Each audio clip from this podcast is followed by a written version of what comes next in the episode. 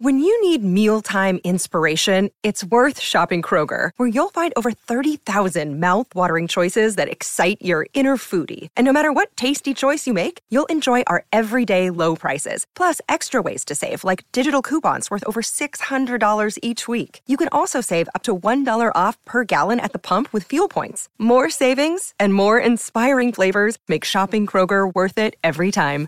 Kroger, fresh for everyone. Fuel restrictions apply. Another day is here, and you're ready for it. What to wear? Check. Breakfast, lunch, and dinner? Check. Planning for what's next and how to save for it? That's where Bank of America can help. For your financial to-dos, Bank of America has experts ready to help get you closer to your goals. Get started at one of our local financial centers or 24-7 in our mobile banking app. Find a location near you at bankofamerica.com slash talk to us. What would you like the power to do? Mobile banking requires downloading the app and is only available for select devices. Message and data rates may apply. Bank of America and a member FDIC. Welcome to Heart and Hand, the Rangers podcast, the podcast that was Livy La Vida Loca this weekend. This week on Heart and Hand, more crap jokes.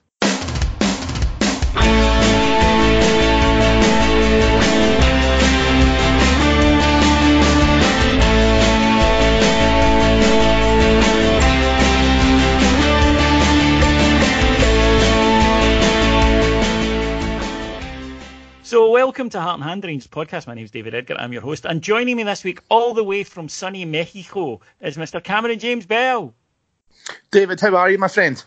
How come it sounds better to talk to you when you're in Mexico than it does when you're in the east of Scotland? Because uh, Mexico uh, and Southern America has got better Wi-Fi than West Lothian. Yes. there you go. Simple but true, I'm afraid. But uh, West Lothian actually offered up the team that came to play Rangers this weekend. But before we get into the match, Cammy, the the other big news of the weekend broke on Friday, so we'll go chronologically.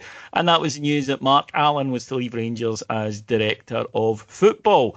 And the announcement did seem to come out of the blue. There'd been nothing in any papers or whatever. I know for a fact that uh, two of the major newspapers in Scotland found out about it when I asked a couple of journalists who worked there, is there anything in this?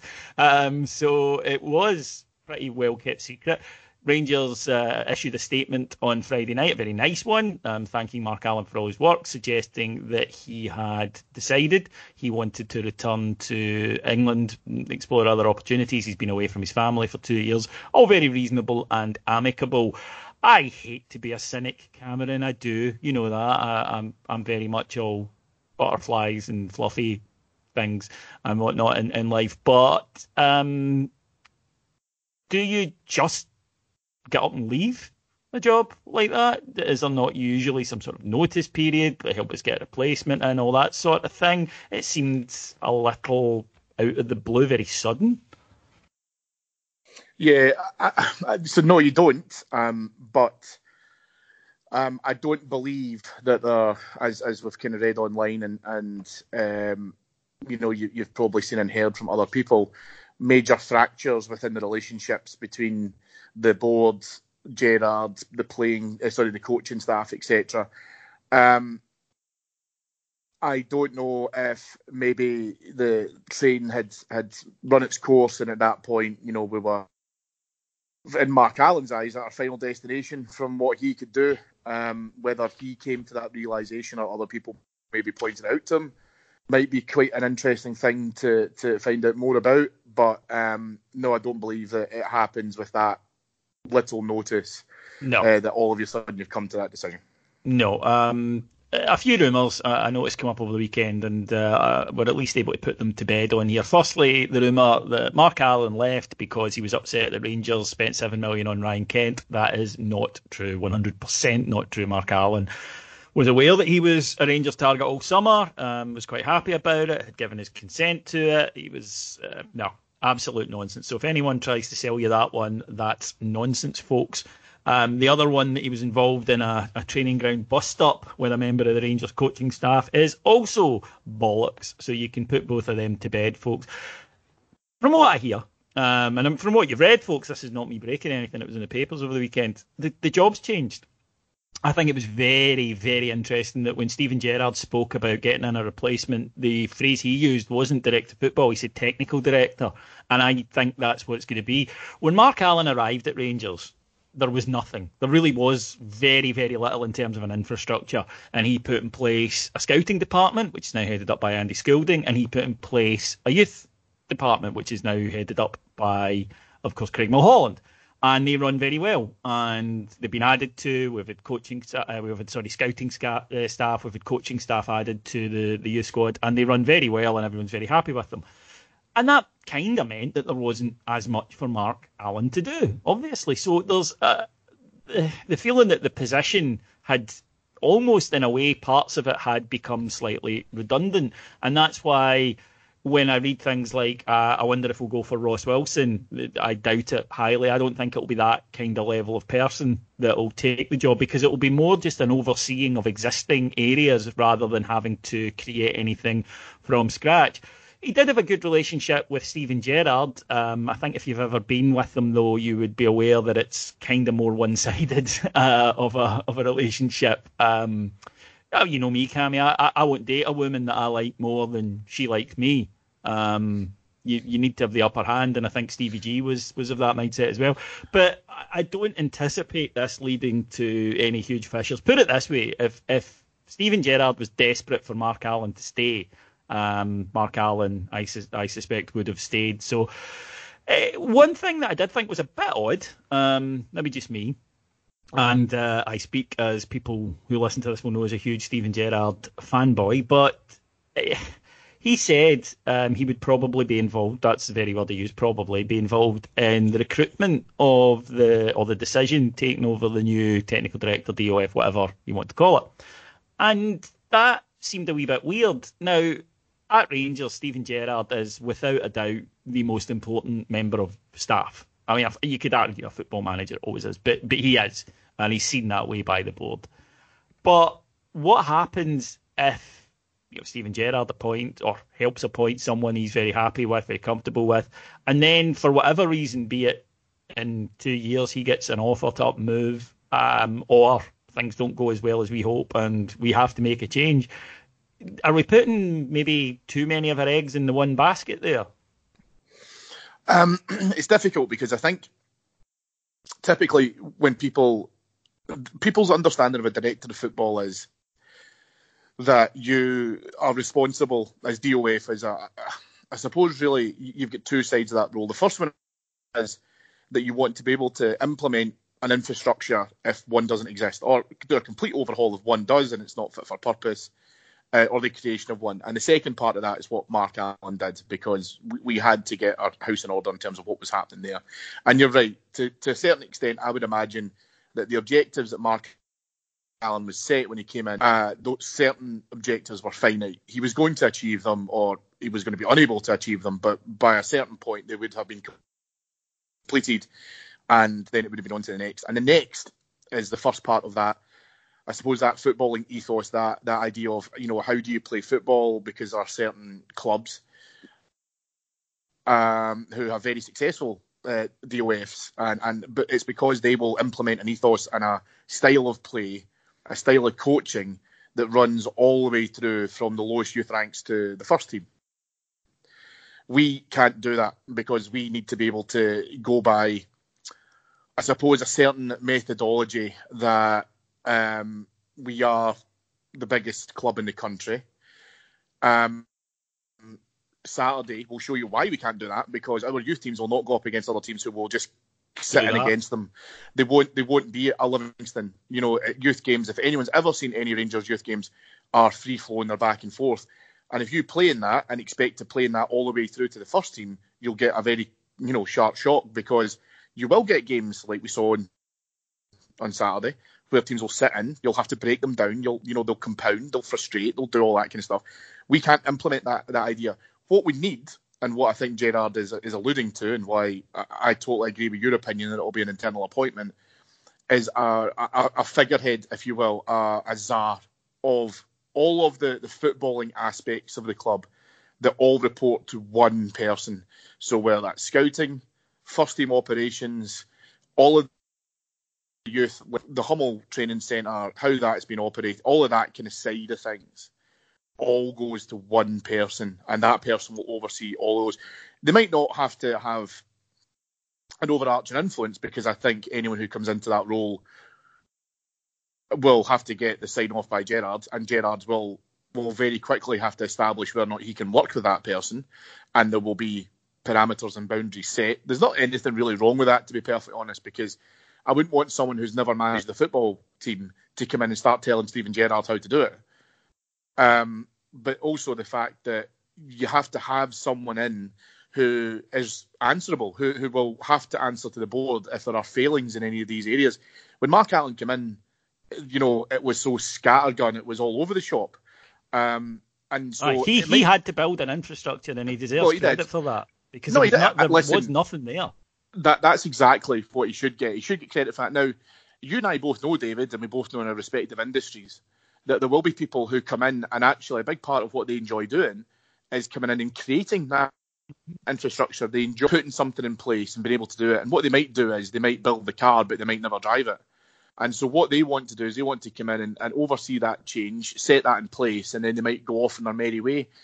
And what's interesting about reading some of this stuff in social media is this smacks of this to me of what happened at Celtic under the McCann era and how you've always got these uh, deluded Celtic fans who talk about, well, I don't understand why McCann didn't go beyond his five-year plan, etc. It's because he came in and inherited an absolute shit show, and that's exactly what happened on a far, far smaller scale with Mark Allen. He came in, he, he's probably put the train back in the tracks, and then at that point, he's then said, right, if this is no longer part of my role and this is no longer the parameters of it, would I get any job satisfaction at the back of that? Then add on the fact that he's been away from his family for two plus years you know, there's there's elements to this where you could probably understand the guy's thinking and say, well, listen, do you know what? That's about it. He he, he has done a massive job and he, he deserves huge credit for what he's done.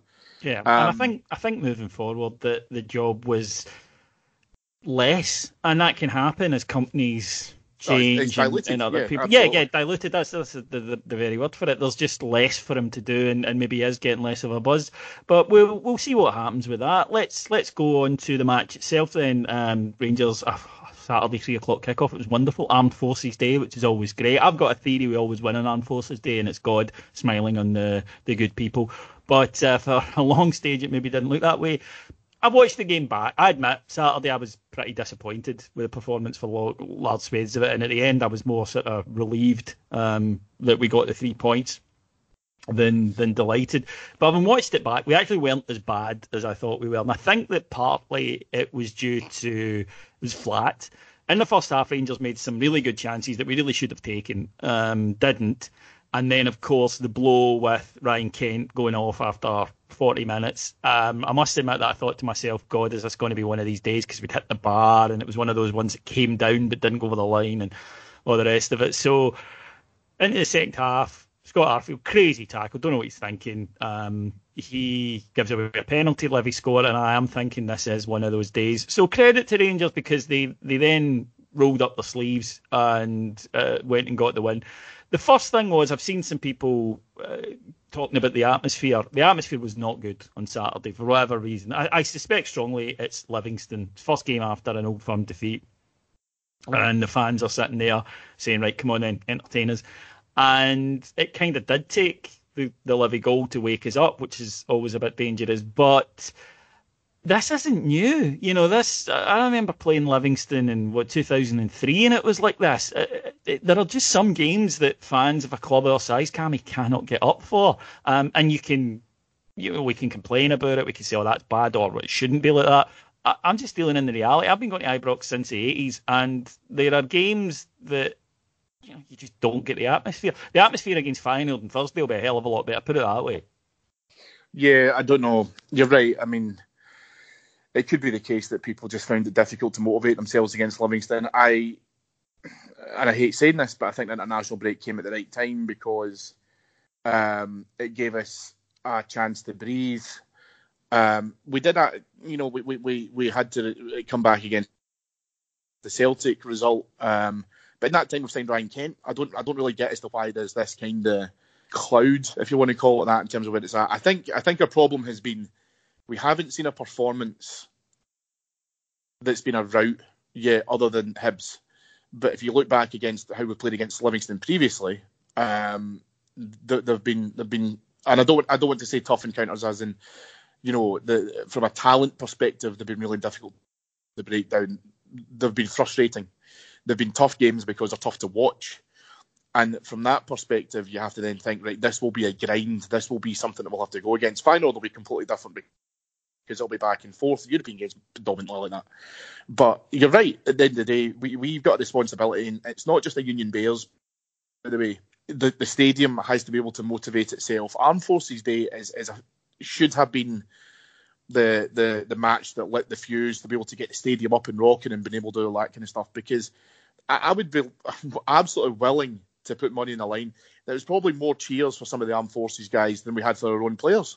Why can't we maintain that for ninety minutes? I don't, I don't understand. But anyway, that's a different matter. That's that's a. different. It was that's always. A, that's a show in its own, that one. Um, Yeah. The, the wise, but I'm just talking about you know how it is. And you did need the players, and then it was a slow game. It was up against Livingston playing. Um, I'll do both because I know that these phrases trigger both um, both young people and old people. Livingston parked the bus. There you go. And Livingston used the low block. There you go. Um, that's the thing about this this podcast. We we can talk to all sorts. You know, we we are Even sit- even women, sitting on that fence. Even, even women, yeah. even um, women, Uh, you get that now. mm, birds, Yeah.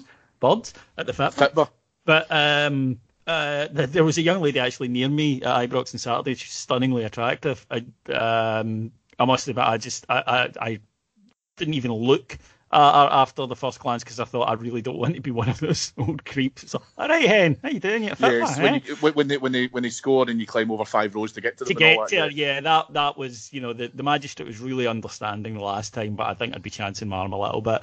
But we- we go a goal down, um, and as I say, Kent's off, and that definitely flattened the crowd a little bit more. Two schools of thought in this one, um, and I think we're in, uh, we are, uh, one of us is in one and one of us in the other, so it should make for an interesting couple of minutes.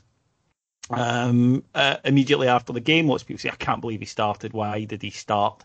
Now, my view on it is look, he's been he's a fit boy for a start. He's been training with the first team for two weeks. It wasn't like he arrived on Friday. He's been training. He's been through a medical. He was fit to start the match.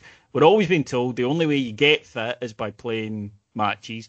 The only way you get match sharp, rather. Big game on Thursday. The idea was to play him for an hour, which seemed sensible. Ryan Kent had two hamstring injuries last year. Ryan Kent gets hamstring injuries. It's unfortunate. It's just the way his body is. It could have happened at any point. I, I, I think it's a wee bit looking back with 2020 hindsight. However, there is another school of thought, and I, I think you're in it, so I will pass the baton to you. He shouldn't have started him. Um, I think that that there's, there's there's three primary reasons for that. The first thing is um, you don't have to be a, a dyed in the wool football manager to know that proper games are not training. Um, and if you look at the run, Uh, because I've watched that a few times now in terms of the overall game and also this particular incident, when you see Kent running for it, the, the actual ball he's chasing, there's not much on at all. He's trying to go through for a one on one, but the defender has the ground on him, and he's trying that hard. That's what pulls his hamstring. The second thing is that I would rather have played him once we had an assessment of the game and we could see what's happening now. You know, were you to tell me at the start of the game, by the way, Livy will just sit in today and they'll play one guy up top and they'll just try and pop balls to him. None of us would have been knocked over uh, at that astounding statement. What would have happened would have been that if they had sat in and I don't think necessarily we came out the traps flying at the start of the second half. I think that the penalty gives us a kick up the arse, and then at that point we then started having a degree of urgency because, like the atmosphere, the players I think were a bit flat in the first half. The introduction of Kent gives the stadium a pop. It gives the stadium a lift in terms of being able to try and do that. And the third thing is that let's say you know it's not in that scenario. We're not sitting nil nil or we're sitting you know in a quite a tight game. Let's just say it's completely open and we're three or four up at that point. Kent can go and do whatever he wants, and he doesn't have to have the degree of urgency of trying to break a deadlock. Yeah, but we- So it could I- still listen, happen. I- It- it of course, of course you know, it could. That, that's it, that's it my could have happened at any can- point. I think you can say you don't think he should have started for football reasons, and you've you've spelled that out. I don't think it's fair to say he shouldn't have started because he got injured. I, I think that's, as I say, looking back on it. I with- think you. I think you have to say that, and this is again the trouble with hamstring injuries is that when you've got players, particularly young players, and Michael Owen was another player who Yeah, was- he- he was particularly same, acceptable to this, is because they want it so badly, they probably push themselves slightly more than they should and that's what caused the injury. Uh, and was, what you can was, do is you can actually, but it's evidenced when he comes off the park and he's he's virtually in he tears. Was very, he was very upset. Yeah, I mean, he, he I, was a I, big to, I totally get it.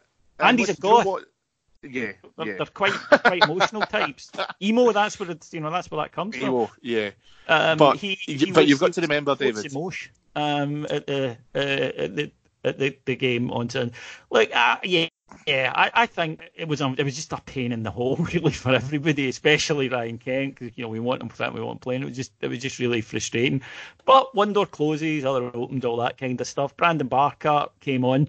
Um, I think this boy looks a bit like a confidence player. Now, a couple of weeks ago, Cammy, he was probably third in the queue when Ryan Kent signed. But Jordan Jones is injured. Ryan Kent's now injured. He got his opportunity and scored a very good goal, very important goal. Loved it. Um, you could see that he was just absolutely. I love to see that when a guy scores a goal because you know that's why surely we're all doing this. And it was a fantastic moment for him. He's going to get an opportunity. He will, he absolutely will. And he um, he took his goal really, really well. Um, I know, you know, we've both watched it a couple of times now as well, but I would urge anyone who, who sees Barker's goal again uh, just to watch the way how he very cleverly steps inside but takes the ball with him, completely removes the, the Livingston defender out of the equation, uh, and then just rifles it home. It's it's it's it's a it's a chance under pressure because obviously Ojo, you know, broke with the ball, is driving forward, is is is, is moving into dangerous areas. And then just as he slides it to him, he, he then comes back inside as well. It's it's a very good take from a player who's not had a lot of game time, um, wasn't long in the park at that point, um, but again has that additional pressure of you know I, I want to be able to come on here and I want to play well. How many times, David, have we seen players who get an opportunity like this Freeze. and to a certain extent, maybe I'm being a wee bit harsh, but they, they, they fluff their lines a little bit. They're trying Definitely. too hard to be able to Oh, yeah. it. And, and, and I think he, he showed a lot of composure with that. What I really enjoyed was the fact that even uh, I think it's it's Helander is the first guy he's warming up at the side of the park and stuff. He, he's kind of hugging him, and then everyone else is on top of him and stuff as well. He was he was absolutely loving it, and it's good because again, like you say, it's good that uh, the rest of the squad acknowledge when he gets that opportunity and he, and he takes it that everyone else is is uh, is right behind him and stuff. You know.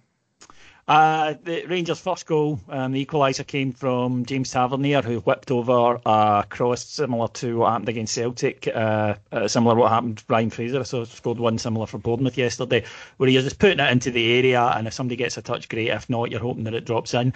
Keeper, I think, got confused by the the players running across him. Um, BBC idiot Steven Thompson said it shouldn't have stood because Connor Goldson was offside, but Connor Goldson doesn't go towards the ball. Uh, he's not in the keeper's eye line, therefore that's utter nonsense. Perfectly good goal. Rangers back in it. But then, and it would be remiss of us not to talk about him, cometh the hour, almost dead on, cometh the man, Alfredo Morelos. Now, I think Morelos was our best player on Saturday, despite not having his best game. And the reason I say that is he missed a couple of chances in the first half. You would expect him to score. He would expect to score.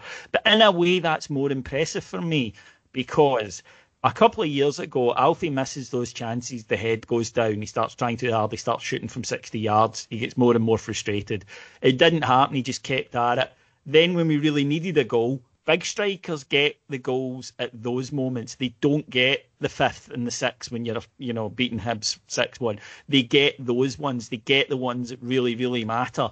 And he did. We needed him to pop up. Wasn't bothered. He'd missed a couple of chances. Opportunity came. Tough opportunity. Ball uh, played in from a corner, headed on by Aribo, and it's flashing right across him. He gets there, bullets the header into the top corner. Wonderful goal. And he's just so much danger. That that's what Morelos brings now. Constant, so much danger, and he's reliable because he gets them when they matter. You just need to look back to the Legia game when it's important, when you really need it. He's the man stepping forward, and of course, Cammy, we've grown up with you know McCoist and, and guys like that that, that that perfected that art. But that's that's what you need your star striker to do. Um, anybody can do well when things are going well. Even Arsenal can do well when things are going well. It's when things maybe aren't going that well. It is a flat stadium. It's a team you're expected to beat. There he was. Yeah, he was. Um, I, I might get a little bit of my soapbox here, so please forgive me if I do. But what I will say is, um, the game against Celtic at Parkhead when he gets sent off, I was completely done with Alfredo Morelos. I was, I was done. Um, I was so angry at his lack of discipline and being wound up by Scott Brown, I would have happily have taken a, a, a, price for him at that stage. What I saw on Saturday is not just the goals, uh, well, the goal, and obviously the perseverance that you've just mentioned, David. There was a few incidents which which I had noticed, which um, has proven me wrong in terms of where I was when we talked about that game at Parkhead. The first one was when, um, if you remember, the Livingston lad who gets sent off. The first booking he gets is for a foul on Andy Halliday. Andy Halliday's trying to pick up the ball and he, he kind of bowls him over, but Morelos had been tackled just almost immediately before that point. And at that stage, he runs over, pushes the lad, and I thought, oh, fucking hell, this will be Willie Collum, who, by the way, we'll come back to. Mm-hmm. Uh, Willie Collum's instant fucking get out of a booking for both players. There you go. Alfredo walks away from it, and, and he walked away from it, I might add. Um, he wasn't dragged, he wasn't cajoled or anything like that. He walked away from it, um, kept his cool, all very good. There was another foul where he was brought down by one of their defenders, and I, I couldn't believe my eyes when I saw this. Alfie gets up and actually helps up. I, I genuinely couldn't believe it. and the third thing is uh, the goal celebration when he runs over to Jermaine Defoe. Now, we've seen Alfredo um, with his face a bit like a smacked arse. Maybe sometimes he's been a bit petulant, and sometimes he's he's kind of ostracised himself from some of the group and all that kind of thing. He, he's appeared a bit like a kind of one man band. Um, but the fact he ran over to Defoe, to Defoe especially, gave him a hug, gave him all that kind of stuff. Now, listen, there's no doubt to my to my mind, and certainly not to your mind either, that Defoe is absolutely helping him in training, and Alfredo's oh, listening, yeah. And you can see that because of the acknowledgement. Those were the things which gave me a huge smile on Saturday because you see this character development in it, and and I think that he can maintain his aggressive style of play. And I've always said this. I didn't buy into the whole you have to deal with him being petulant and his behavioural problems because that's who is. No, that's bullshit. He can still be aggressive. He can still be a pest. He can still be a menace. He can still put people about, and he can still stand up for his teammates without having to be booked or sent off.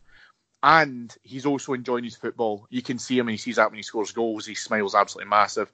Um, I mean, you saw it when he scored the winner against Legia. He didn't know what direction to run in. As oh, soon as he, he, celebrated, it was phenomenal. One but of the this idea of running over football, uh, running over to obviously to go to Defoe, who let's face it, these guys are, are point counterpoint. They'll never play in the same part together. But to have that unity with some of his strike partners is something we've never seen from Morelos before. So I was so so happy to see all of these things in his play. It wasn't just the goal, because you're right, he, the, the goal he did score shouldn't have been his hat trick, by the way. He didn't let himself down in terms of let's stick your head down. I know at some point I'm going to come off, Jermaine's going to come on, blah blah blah. No, he kept going and kept going and kept going. And when you've seen the, excuse me, when you've seen the reverse scenario where he's come on as a substitute, he, he's went all guns blazing. Mm. He, he's went crazy because he, he knows that he wants to score goals, and you saw that when obviously he scored the brace after Defoe came off a hat trick. Um, so this is what I love now about Alfredo Morelos. This is the player who everybody can get behind. He's loving his football. He's loving what he's doing. He's loving the other players within the team and being part of that squad and stuff as well. And you're right, his determination to get a goal after missing a couple of chances means we can rely upon him so much more now. We don't have to have that slight worry that kind of eek factor um, in case anything happens or he sticks his head in or whatever. He's he's loving what he's doing at the moment, and it's just great to see. Alfie, please don't get sent off on Thursday and make a right tit out of both of us there after that one, or, mate. If, if you could just or against Aberdeen. Yeah, that that would be that would be tremendous. Um, and then you know, three points, not the best performance, but um, what I would say is that these are games we know we didn't win last season. It, it, was that simple. These are games, certainly, I think going one down, we would have at best got a point from. And I think that the team now, you can begin to trust them a bit more to overcome things like this because, you know, yeah, it was a last minute goal at Killie, but they got it. Yeah, yeah, it was 1 0 at St Mirren, but they got it. Um, yeah, they they had to go a goal down and come back but they got it. And and you know these are these are wins that, that help you towards a title because we'll have a, a, patch of really good form. There's no doubt about it. We're a good side, but when things maybe aren't flowing, then that's when you need to get the result. So I was I was very happy with that aspect of it. The result the results you're talking about, David, as well, and let's not under underestimate this as well or undermine it rather. are all coming from set pieces. Kilmarnock, St Mirren, um, and uh, Saturday all pretty much came about out of set pieces. Only one really was was Barker's, uh, which was from open play. Um, so quite clearly we're evolving in terms of the importance of our set play pieces. The goal against Celtic that Tavernier scored and also the free kick, virtually like for like. I mean, they're virtually identical, but they came because we are penetrating and getting free kicks 20, 25 yards out from goal, you know, whatever angle. The corners that we scored against Livingston and scored against Kilmarnock are coming about because we're continually attacking, continually attacking, and the opposition are having to concede corners, and we're damaging them from them. So it's hugely, hugely important to part of our play now, and it's great to see that we're taking advantage of it. And as you say, last season we were dropping those points, hundred yeah, percent. And and look, when you're up against packed defences, set set pieces become much more important, and you know that that's exactly what happened, and we and we got the result from it. So before we move on to Thursday night, it's going to be a big match for us, of course, huge match for us, really exciting match. Um, you mentioned Willie Collum there, and I think I, I, I know people might get a bit off, Dave, why are you banging on about the referee? Because I think it's a bit trite to only mention a referee when he's um, cost you points, which has happened to Rangers a lot. But I think that when you win, then you can't be accused of sour grapes. And this is not sour grapes about about the weekend.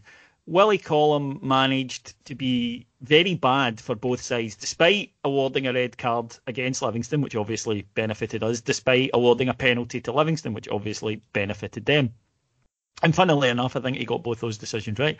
But for both teams, he was awful because he needs to make the game about him. Everything has to be about him there were two times, because of where I sit in the main stand, there were two times in the second half where he gave decisions that he couldn't see.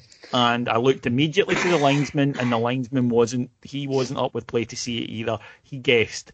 And that is, I think, a, a stain that we see that spreads across Scottish referees.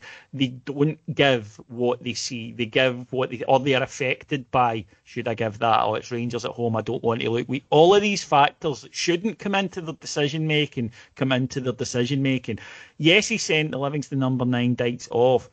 He should have sent him off before. At one point, it was a high ball up to him. He put his arm up and all, but caught it, but brought it down on it, and it led to a chance. And he didn't even give a free kick because he realised if I do that, I'll need to book him and he'll go off, and I don't really want to send him off for that. Later on, there was an elbow. Um, I, you know, could have been a straight red. It was certainly a certainly a second yellow, and he did send him off. Fair enough. Um, but this is not just from a Rangers point of view. From an actual, you know, football point of view, there was uh, one point when I mean, Andy Halliday has, in my opinion, got very, very, very lucky with the the ball that was disallowed when the the Livy boy took it off him. And uh, there was another time when Livy broke and he brought them back when they had a four on three. There were a couple of times when Rangers players were running with the ball, they were taking it, didn't even get a free kick. He's just a fucking terrible referee. Well, it is, but then we, we said, and listen, your point's exactly. We, we need to only, I mean, we can't only talk about these things when you drop points because look at the Celtic game because there absolutely should have been more cautions and potentially dismissals in that game. It wasn't handled well at all. Um, and Saturday, exactly the same. The one in Halliday was an absolute gift, and um, we were, were, very, very fortunate. Um, Collum, you're right. He does want to make the game about himself, and he does want to be. The, the handball for me, what what I'm really, really confused about is I, I can understand if there is a high ball that's going to drop over your shoulder and there's obviously two of you because it's the striker and, the, the defender. defender. I think yeah. in this instance it was Katic. Yeah. Um, what what happens in that stage is you're probably trying to turn them, so your bodies are, you know, slightly, you know, to, to a different angle. So if a referee can't see it, then okay, fair enough. But that incident happened about 30 feet away from the fourth official. So let's let's go on the assumption that he handballs that, slips Katic, and then he's through and goal and scores. You'd actually tell me the fourth official at that point doesn't say the ball came off his wrist. You have to stop play. Go for it. Why is the fourth official not telling that? But it's what you're saying. The the referees think they know what they see and then just allow it to carry on. Um, and again, as I say, I, I, I mean, I, I need to watch it again. I don't know if I can see it with the linesman in it. I don't if the linesman flags for the Halliday one. I'm fairly certain he doesn't. And if that's the case, and he's closer to it than Collum is, then you play on. And that's how you know that we can be um, partisans because at the end of the day, we're not sitting here saying, oh, it's great we got away with it. It, it, it was terrible for both teams. And it's just the fact that you bring, listen, if you switch that scenario around, that's the first thing you and I talk about is, you know, we drop points because when one of our guys was through in goal, he doesn't doesn't score because he gets pulled back for a foul that was never a foul. So, nah, I'm sorry. It, it's it's just horrendous. And I don't know if there's any accountability for this. I really don't. I don't think anyone actually looks at that review and says, "Look, Willie, you've had a shocker. You're going down into the first or second divisions for the yeah. next few weeks." I, I think I it's think just a case of unlucky. Well, the, the justification they use, Cammy, is, oh well, if both teams are unhappy, must be doing something right. And it's like, no, it doesn't work like that. Not a justification, but that's that's what you hear. Like, oh well, everyone complains about referees, and that's just because they're fair, fairly bad, and that's that's the problem. Well, hopefully we'll get a slightly better standard of official, of course you never know, when we take on Feyenoord in the first of our Europa League group games. Bloody exciting fixture. Feyenoord, of course, Dutch Giants, traditional, really, really big game this. Uh, they've sold 2,600 tickets. Uh, will be a great atmosphere, although uh, their fans come with a bit of a rep, so I think uh, just just watch out for that, folks. Um, I, I, I, can't wait for this, Cammy. I think it's going to be an absolute thriller. Um, we we're, we're stepping up a level here. Against that, it's highly unlikely that they're going to come and sit 10 men behind the ball. They're going to come and try and play, and they'll fancy their chances of beating us. That's a good thing. That'll let us play. We've seen in Europe when teams do that, that uh, Rangers can play to a, a, really high level. But what it will also have to mean is this is a team who keep the ball well. I watched them, well, some the highlights of their game of the weekend. They keep the ball well, technically excellent, as you would expect from a Dutch side. Um, the, the star man's a guy called Steven Berghuis, I think you pronounce it.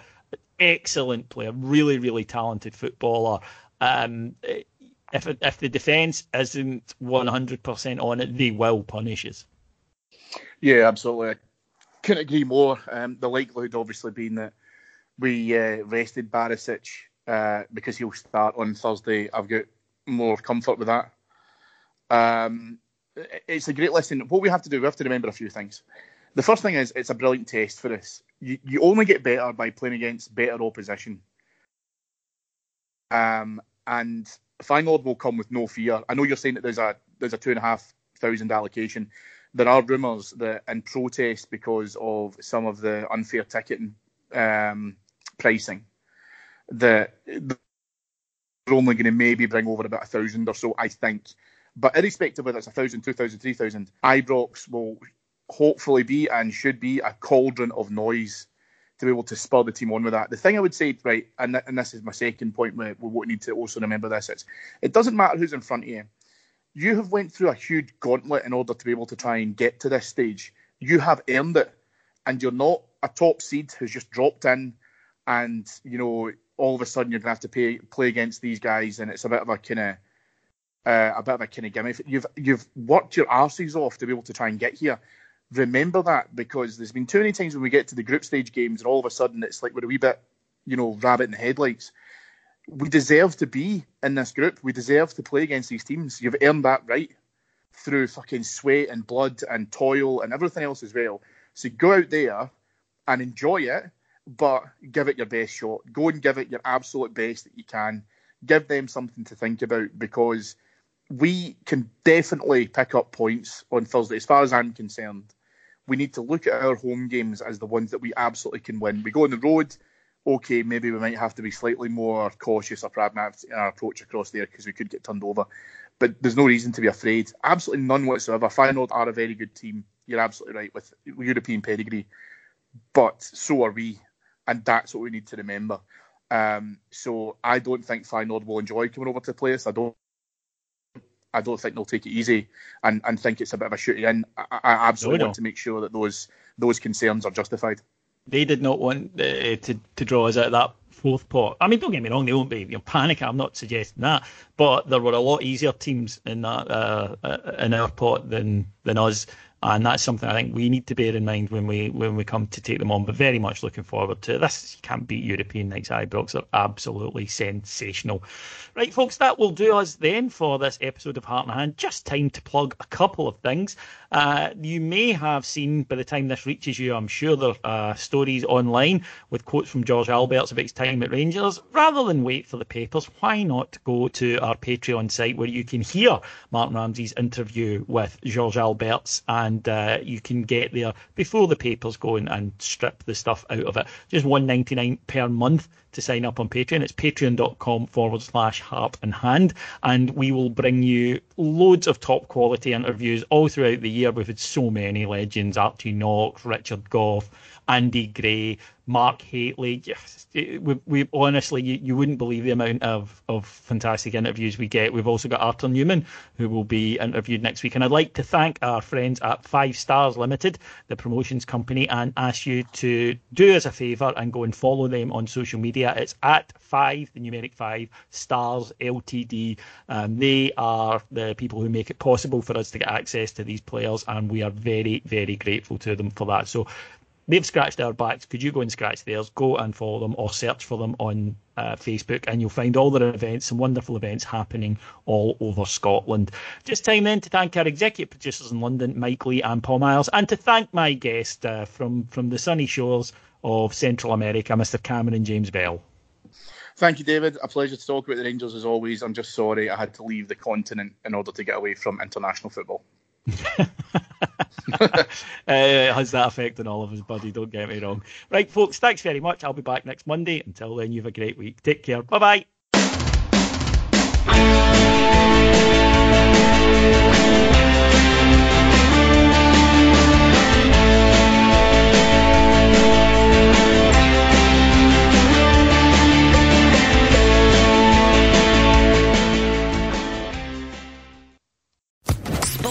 Podcast Network.